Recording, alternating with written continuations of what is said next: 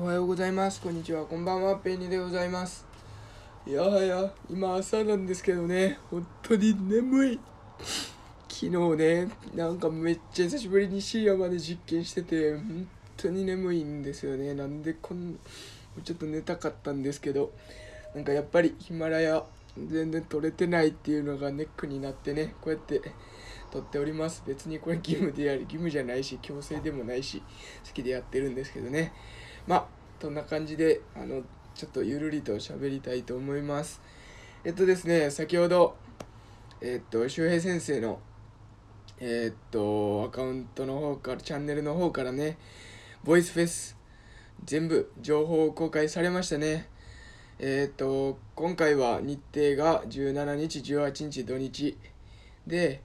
えっと、テーマについてが、えっと、ヒマラヤ祭りやった一つのテーマについていろんな人がしゃべるっていう形にしてなってたのが3つのテーマについて喋って、えっと、テーマがもう設定されてますね。ちょっと詳しいことはあんまりこっちでは言わずに、えっと、周平先生の方のチャンネルで聞いていただきたいと思います。ね。で、なんか、